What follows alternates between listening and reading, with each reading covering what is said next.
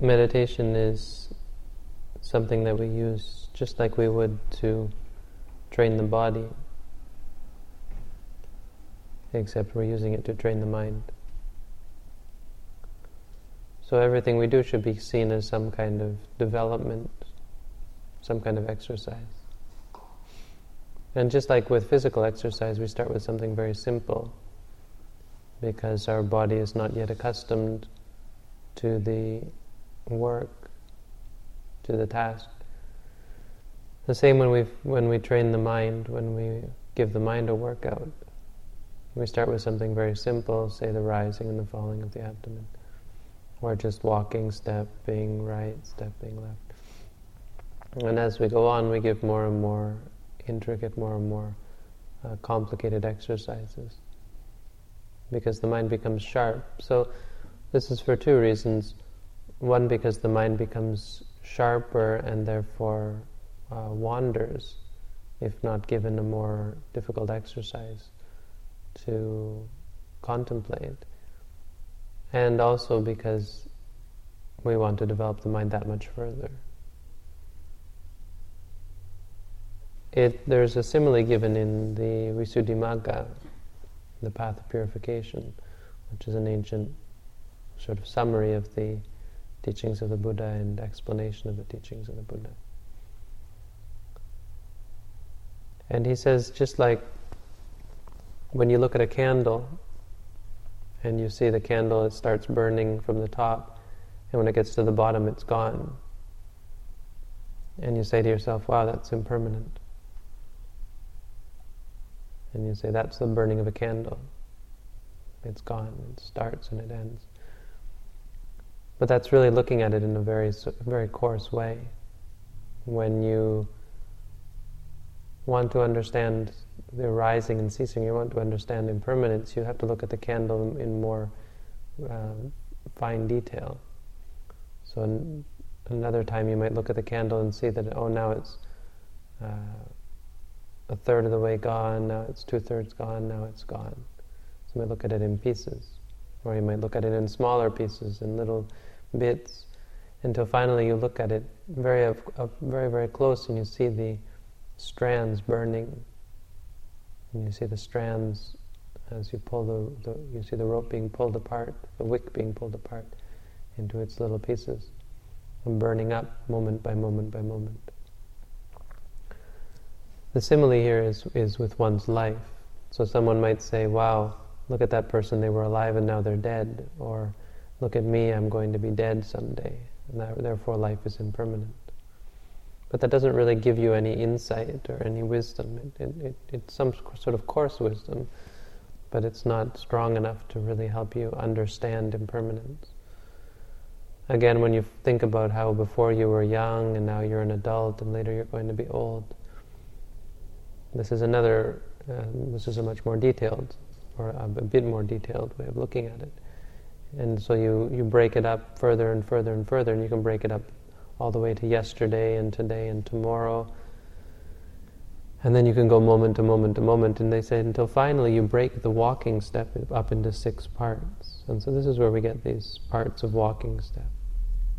For beginners, we give you the first walking step, which is stepping right, stepping left, and then as you go on, we're going to give you more and more complicated walking steps until there's altogether six pieces, which is uh, Uddharana, Atiharana, Vitiharana, Usajana, Sannikkhepana, Sannirumbhana, which are the six words in Pali given to the six parts of the step. Sitting meditation is the same, we just give you more exercises um, as a training. It's something which helps you to develop your mind that much, um, that much more. So I don't think anyone should find any greater meaning than that.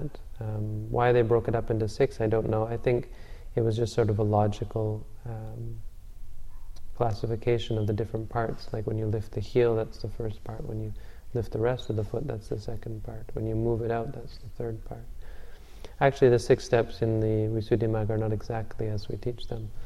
Um, but I don't think that I have to go into detail about why that is. Second question is why do you write the rule about not discussing practices with co students? This is because, well,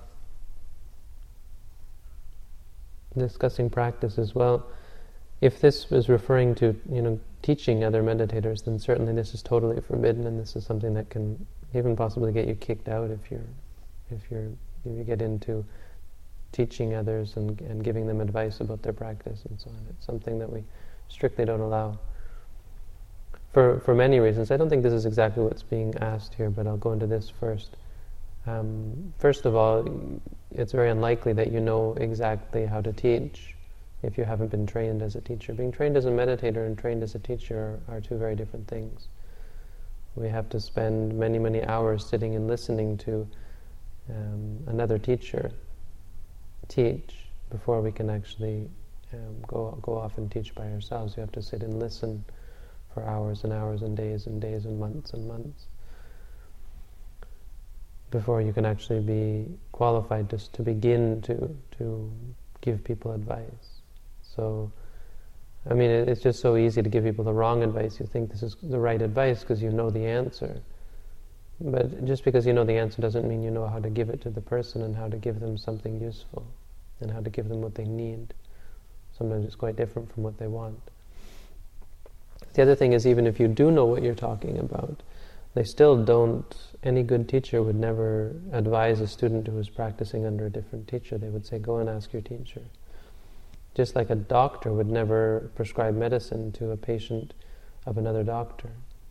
You know, you have to uh, choose one doctor or the other, because otherwise, even though the advice might be right, it's, it's a different path and a different technique, or it's a different style.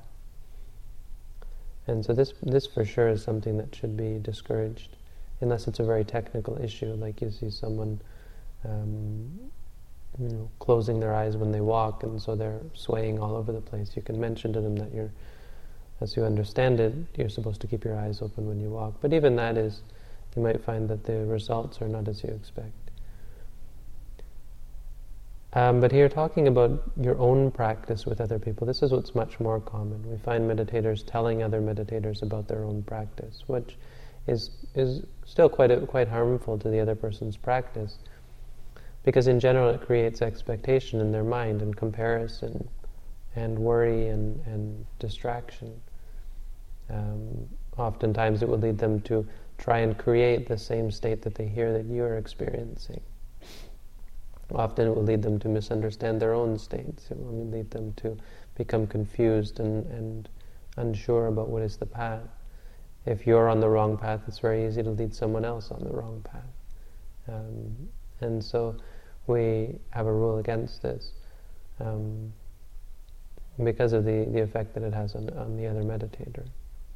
Uh, and because of the, the fact that it, they're not your teacher and they're not someone who should uh, you sh- you sh- who you should trust with your practice and, and seek advice from, uh, and, be- and, and because you can spoil their practice. There's these two things.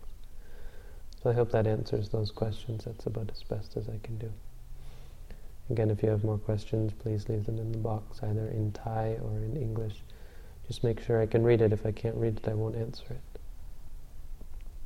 I can read Thai, that's no problem. So today's talk, I actually wanted to talk about walking meditation and sitting meditation. I give this talk often about what are the benefits of walking and sitting meditation specifically. The benefits of walking meditation, the Buddha gave five different benefits. And this is something that we should understand. People wonder why do we do walking as well? First, a word on that. Many people think that the Buddha didn't practice walking meditation. They think this is something modern that has been invented. Actually, in the Buddha's time, not only did the Buddha walk, practice walking meditation, other other wanderers of other sects and other religions also practiced walking meditation. And I mean, as far as we have in, we have written in the text, this is the case. We have the Buddha um, giving his own routine of how he would walk and sit all day. When he didn't have other things to do, he would just walk and sit all day in alteration.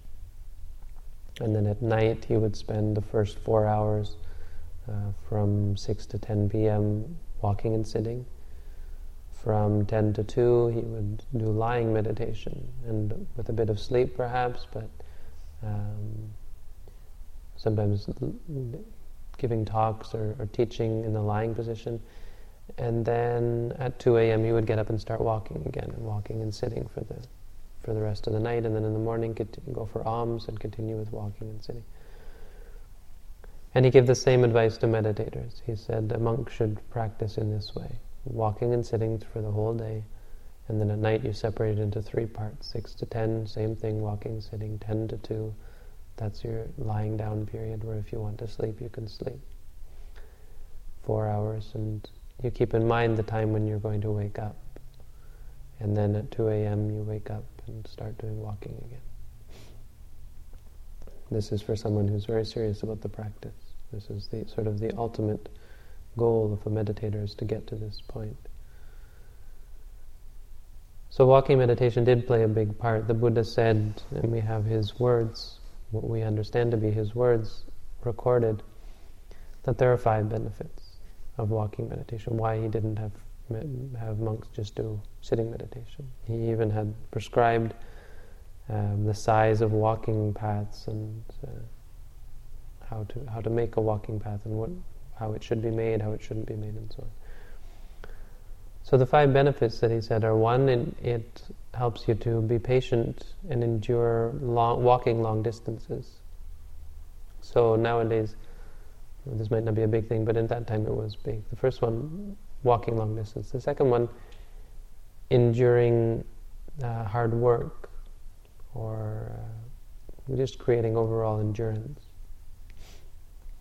Number three, uh, the food that has been eaten will be able to be digested easier. Number four, sicknesses and ailments in the body will be uh, worked out and, and aided and even may, may disappear. And number five, the concentration that comes from walking meditation lasts a long time, has a strength which lasts for a long time. These are the five benefits that the Buddha gave.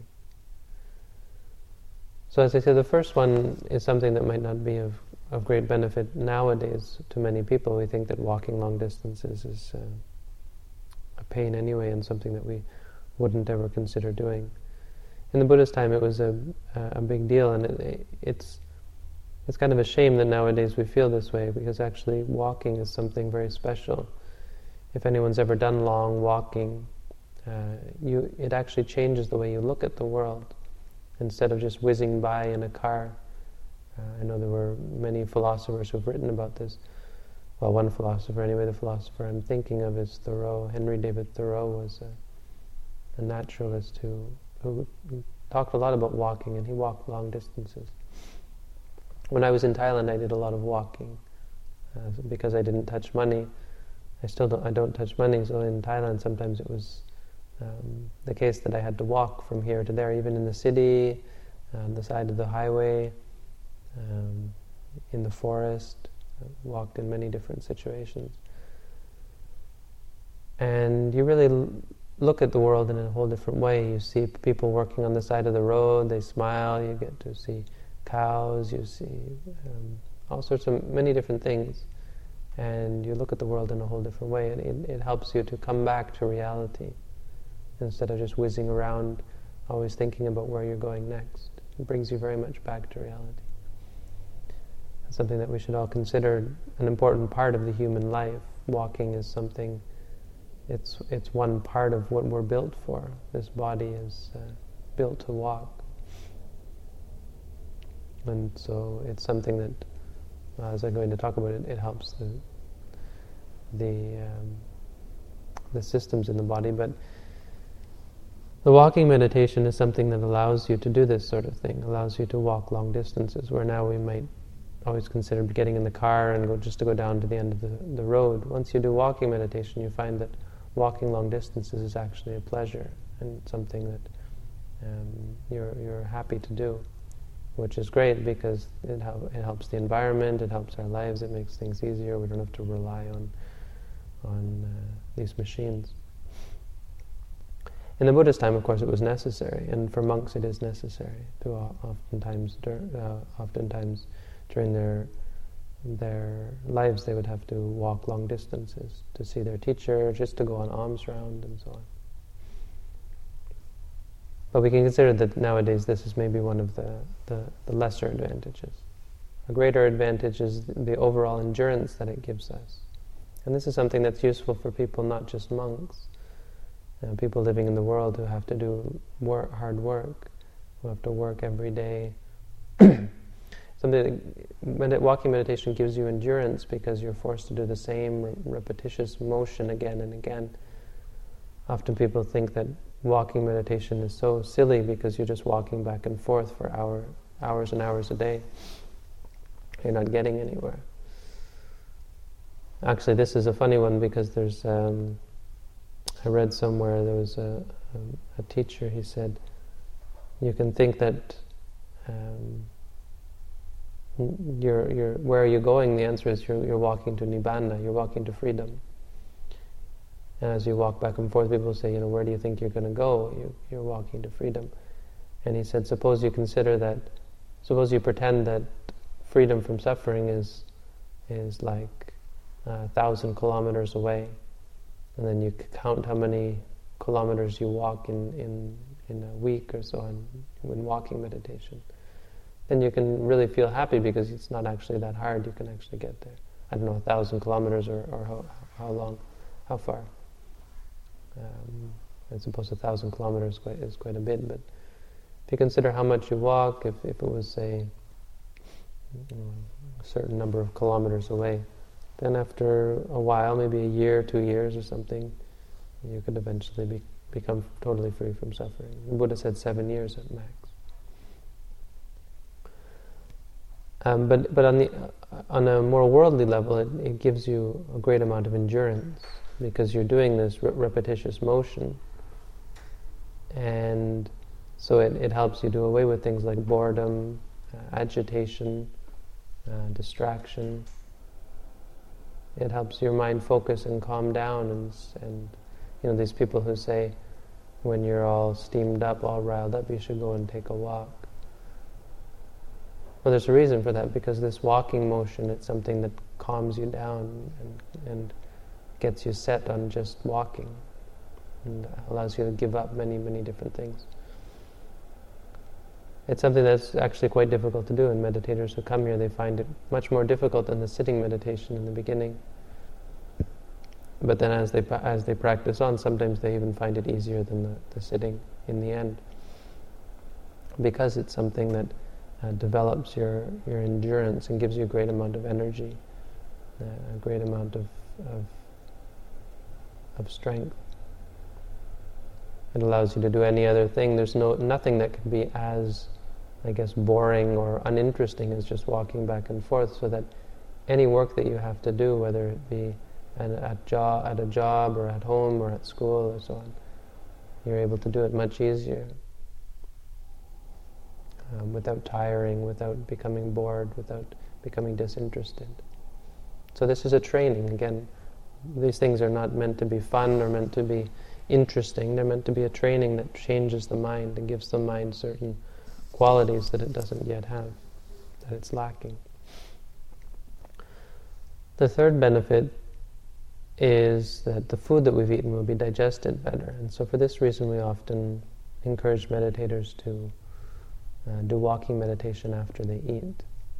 Um, because, of course, it, if we just sit, ar- just sit around all the time, then our digestive system is hard pressed to work properly. Many people don't realize this in the world, many people will, after eating, will lie down to sleep and so on. Especially we hear about people who eat dinner at 9 p.m., 10 p.m., and then don't do anything with it. Then they lie down and it just sits and rots in their stomach. Um, whereas if you do, if you eat only in the morning and then you do walking afterwards, you'll find that your body is able to process it very quickly and make the best use of it, and not just let it sit in the stomach and become rotten. It's something that uh, um, allows you to use the food to the best of, of its, to its um, best, put it to its best use. And so, for this reason, often you find you don't need to eat as much when you do meditation, especially when you do this kind of walking and sitting meditation, because you find that your body is able to use the food uh, quite efficiently. Mm. And you find that you don't have uh, constipation, that you don't have and this fatigue after you eat, and so on. So you're able to eat quite a, quite a great amount at once, and then it lasts you for the whole 24 hours. The fourth one, fourth reason is because walking meditation um, helps to do away with sicknesses. So this, of course, is things like constipation, but it's also this is just sort of a byproduct. We're not here practicing because we have physical ailments. Although many people use that as a reason to start meditating. It's not a terribly good reason, but um, meditation can be said to help the body in many ways. There are even, I've heard reported cases of meditation helping to cure cancer, and I, I, am kind of shying away from that now because I don't have my own um, proof or anything, and obviously any proof would only be uh, anecdotal. But the rationale is, and I think it's quite sound, is that meditation affects the body very much. It's something that loosens up the body. You can notice it that the tension that you used to have in your shoulders or in your back is slowly done, actually it becomes very strong during meditation until finally it's totally done away with. It's like it's working at the kinks out. Just as when you'd have a, a massage, you'd find that it works the kinks out. Now the problem with a massage, the reason why it comes back is because the mind just creates the kinks again. As you work them out in the mind, uh, the body becomes very, very, very, very uh, healthy and very, very balanced and very, very much centered and back to, to its natural state. So I think there's nothing strange about the idea that it should cure many, many different sicknesses. Of course, starting with things like um, high blood pressure, high blood pressure, um, maybe heart disease. Um, I even had a woman who had multiple sclerosis, and I taught her how to do the walking meditation. And she did it lying on her walker, back and forth, back and forth, just pushing her legs as though she were um, swimming. And until finally she could walk without the help of any, you know, she was very, very, uh, um, very adamant about doing it. And so in the end, she was able to walk without a cane, without anything back and forth in her living room. Um, so it's something that, that trains the body and brings the body back to a, a, much more natural state. Of course, many things can't be cured and will not be cured through meditation. But I think it's possible that in some cases these these things can even be can be ameliorated, ameliorated or even done away with. Um, but again, you, you can't quote me on that. It's just it it makes perfect sense that that a great many diseases would have and, and have been proven to be cured by meditation or helped by meditation. And many other diseases should be, um, it should be possible to help in certain cases, in certain instances as well, simply because of the effect that the body has on the mind to uh, take it out of that state which can sometimes create things like cancer or so on. It may be that certain types of cancer are created by this tension or are, are are built up by this. Uh, mm, even they say cancer can be uh, can be made worse by eating the wrong foods because it gets stuck in the stomach and rots. And so how walking meditation helps to, to get rid of that rotten food and, and digest it out, expel it out quickly rather than just sitting around all the time and let it rotting in the stomach which some people say helps to create, helps to make cancer worse, or I, have heard things about this. And so it could also be used to prevent certain diseases, maybe even prevent these incurable diseases. Who knows? At any rate, it has been clinically proven to to um, help with things like high blood pressure, which is pretty obvious, and most meditators can um, can verify that it helps with stress and bodily stress and, and aches and pains. The fifth reason why we practice meditation is well, walking meditation is because uh, walking meditation has strong gives strong concentration. Stronger than the sitting meditation, they say. Stronger in the sense that um, it has great energy or it has great power. Uh, the walking meditation is like an easing into the sitting meditation, and the power that we gain from the walking, the sort of static charge, um, then carries on into the sitting meditation.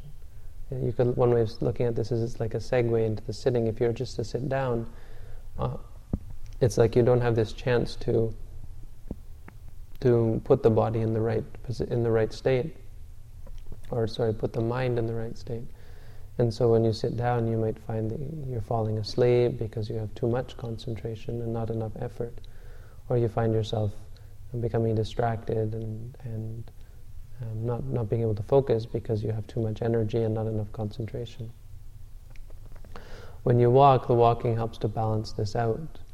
And because when you're sitting, if you have too much concentration, you'll just fall asleep. But when you're walking, you find that your concentration is balanced with energy, with effort.